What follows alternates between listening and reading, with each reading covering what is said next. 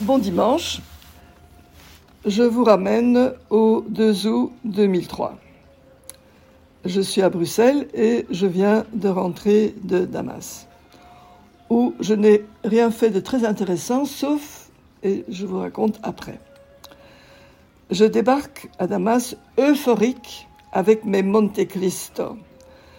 Les Monte Cristo, c'est le nec des Havanes et je suis si heureuse de retrouver la langue arabe. Dans le commerce de fruits et légumes, c'est l'explosion de l'été. Abricots, cerises, pêches, figues, pastèques, melons, magnifiques bananes, poires, et j'en oublie. Côté légumes, ce sont des haricots fins que je vois pour la première fois, plus l'assortiment classique. Tout le monde est content de me revoir. L'appartement a bien été repeint de main de maître. Manifestement, le peintre a mérité son salaire.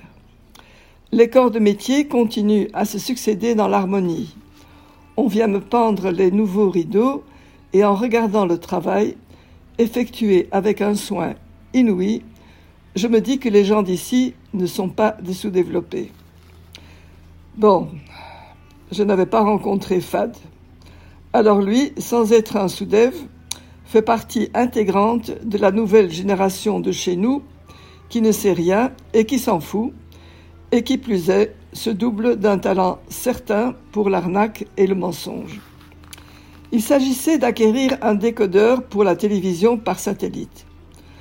Je vous épargne toutes les péripéties, mais cela s'est terminé par un discours éloquent prononcé en Fosra dans son magasin dans lequel j'ai réclamé et obtenu d'être remboursé. C'est fou ce que l'on est inspiré quand on est en colère. Mon oasis, la cour de Beit El Akkad, le centre culturel danois, était fermée pour cause de travaux. Je pensais qu'il fallait à tout prix fuir Damas l'été, mais que du contraire. C'est là qu'elle s'épanouit. Les noms de villes sont au féminin en arabe, donc Damas, elle. Je me lève tôt et je fais de longues siestes l'après-midi.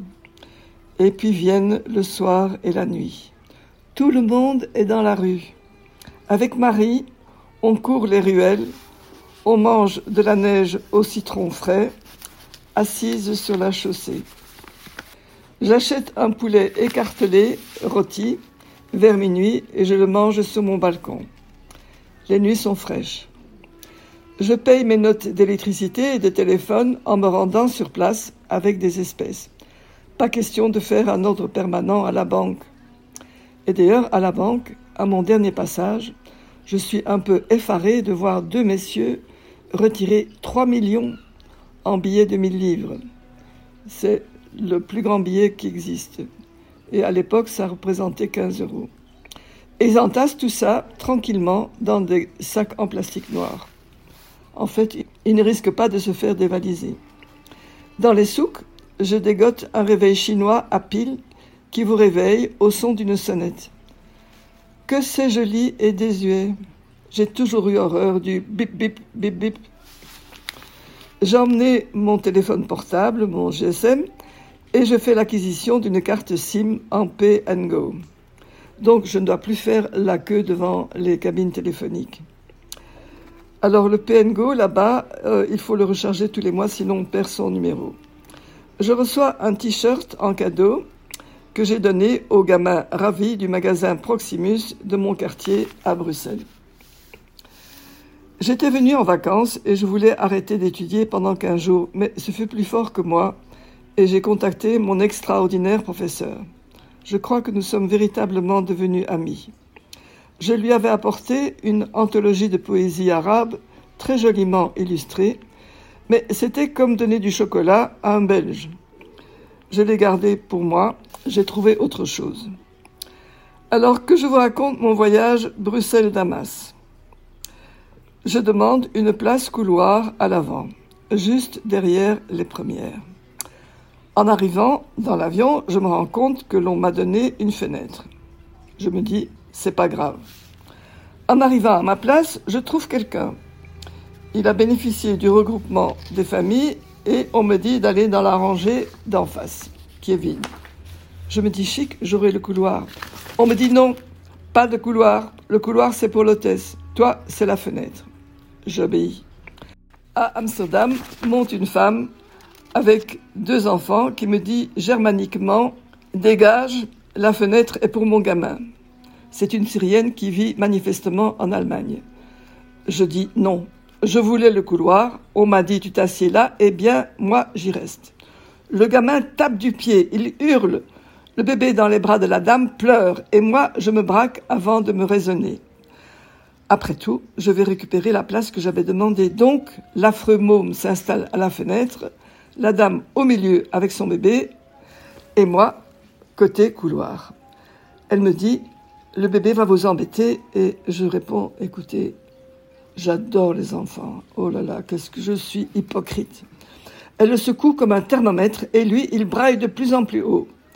Elle emmène aux toilettes, et à son retour, elle m'annonce que je serai bien mieux derrière. Je dis non, je reste devant. Il faut vous dire que je suis de ces gens insupportables qui veulent toujours être les premiers partout. Et comment vais-je sortir de l'avion parmi les premiers si je suis derrière? Elle appelle une hôtesse, lui parle en arabe, et celle-ci n'a pas le temps d'ouvrir la bouche que je lui dis non. Tout le monde, il est triste. Et je recule pour mieux sauter. Je finis par leur proposer, ok, je ne partirai que pour aller en première. Comme j'avais auparavant fraternisé avec le chef de cabine, celui-ci accepte que je fasse mouvement et tout le monde est content. Cela faisait un certain temps que je lorgnais un siège vide du côté des Nantis et je l'ai eu.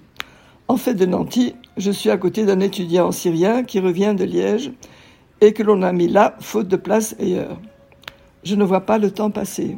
Bref, un voyage qui avait démarré en catastrophe s'est révélé merveilleux.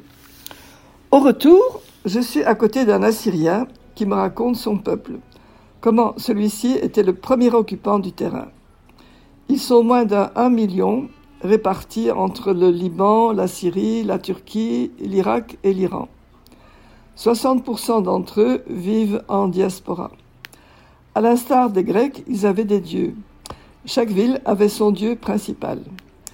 Un Assyrien qui se convertissait à l'islam cessait d'être assyrien. Bizarre. Il me dit que la terre occupée en surface par les Kurdes est la leur en sous-sol. Ça, je n'ai pas bien compris. J'ai appris dans l'émission Le dessous des cartes que les Kurdes en fait descendaient des Mèdes. Ceux que l'on cite toujours avec les Perses, hein, les Perses et les Mèdes. En parlant de Kurdes, ma visite chez eux a été le grand moment de mes vacances. Vous connaissez ces gens qui ont une maison à la campagne et qui vous disent faudra venir, hein, il faudra venir, mais ils ne vous invitent jamais. Tandis qu'Ali, qui est mon homme de ménage, la tornade blanche dont je vous ai déjà parlé, il me dit, Ali me dit, je pars vendredi dans mon village, tu viens?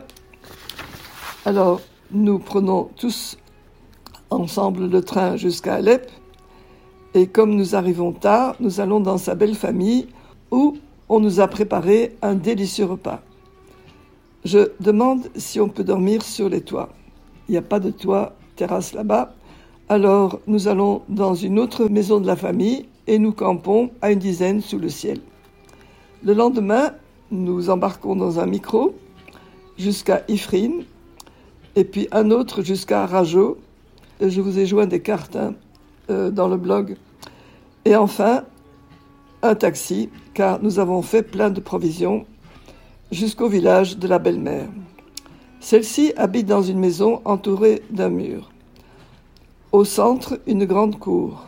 Dans la cour, un puits. Nous sommes tout près de la frontière turque. Il est arrivé que les soldats turcs se fassent un carton sur un paysan kurde, syrien, travaillant paisiblement dans son champ. Il y a une nuée d'enfants, j'en compte sept ou huit. Pendant trois jours, je serai chouchouté comme jamais. Je suis l'invité qui a juste le droit de lever sa cuillère jusqu'à la bouche. Comme je veux dormir sous les étoiles, on déménage tous, Ali, épouse et enfants, dans la maison de la belle-sœur où on campe sur le toit. Dans la maison, il y a une pile de matelas que l'on sort au fur et à mesure des arrivées. Le deuxième soir, un poète vient nous réciter ses œuvres en kurde et en arabe jusqu'à une heure avancée et il reste couché. Je vous ai photographié la région et le pique-nique du dimanche. Nous visitons aussi les ruines de Cyrus, où le théâtre est assez bien conservé. Nous essayons une première rivière très peu profonde où on installe table et chaises dans l'eau. Mais comme il y a trop de gens, nous pique-niquons finalement au bord d'une autre rivière moins fréquentée. L'eau a pour moi un tout autre visage là-bas. Elle est plus précieuse que l'or ou le pétrole. On s'y jette avec une joie enfantine. Nous lavons la salade dans l'eau de la rivière et je me dis, oui, oui, il va m'arriver quelque chose, mais non, rien du tout. Les enfants grimpent à l'arbre et risquent cent fois leur vie. Et dans la maison, nous dormons sur le toit et il n'y a pas de garde-fou. Le bébé court se jeter dans un trou de deux mètres de profondeur et s'en sort sans une égratignure. Toutefois, quelques profondes cicatrices témoignent des accidents que ces enfants ont eus. Une belle-sœur d'Ali, celle qui est privée de son enfant euh, depuis trois ans parce qu'elle a divorcé et son fils habite la maison d'à côté et elle ne le voit plus. Et elle est vous, verrez la photo, elle a une tristesse permanente. Elle est vraiment poignante. Donc cette belle-sœur fait du crochet pour un atelier, mais ses chefs-d'œuvre, elle les garde pour elle et elle m'en donne un dont je garnirai une robe, une galabia bien sûr. Bon, voilà, c'est tout pour le mois d'août. J'irai encore en Écosse, mais enfin, il euh, n'y a pas grand-chose à raconter, sauf que je retrouve mes amis de là-bas et puis ce sera la reprise des cours à Damas. À bientôt. Ciao.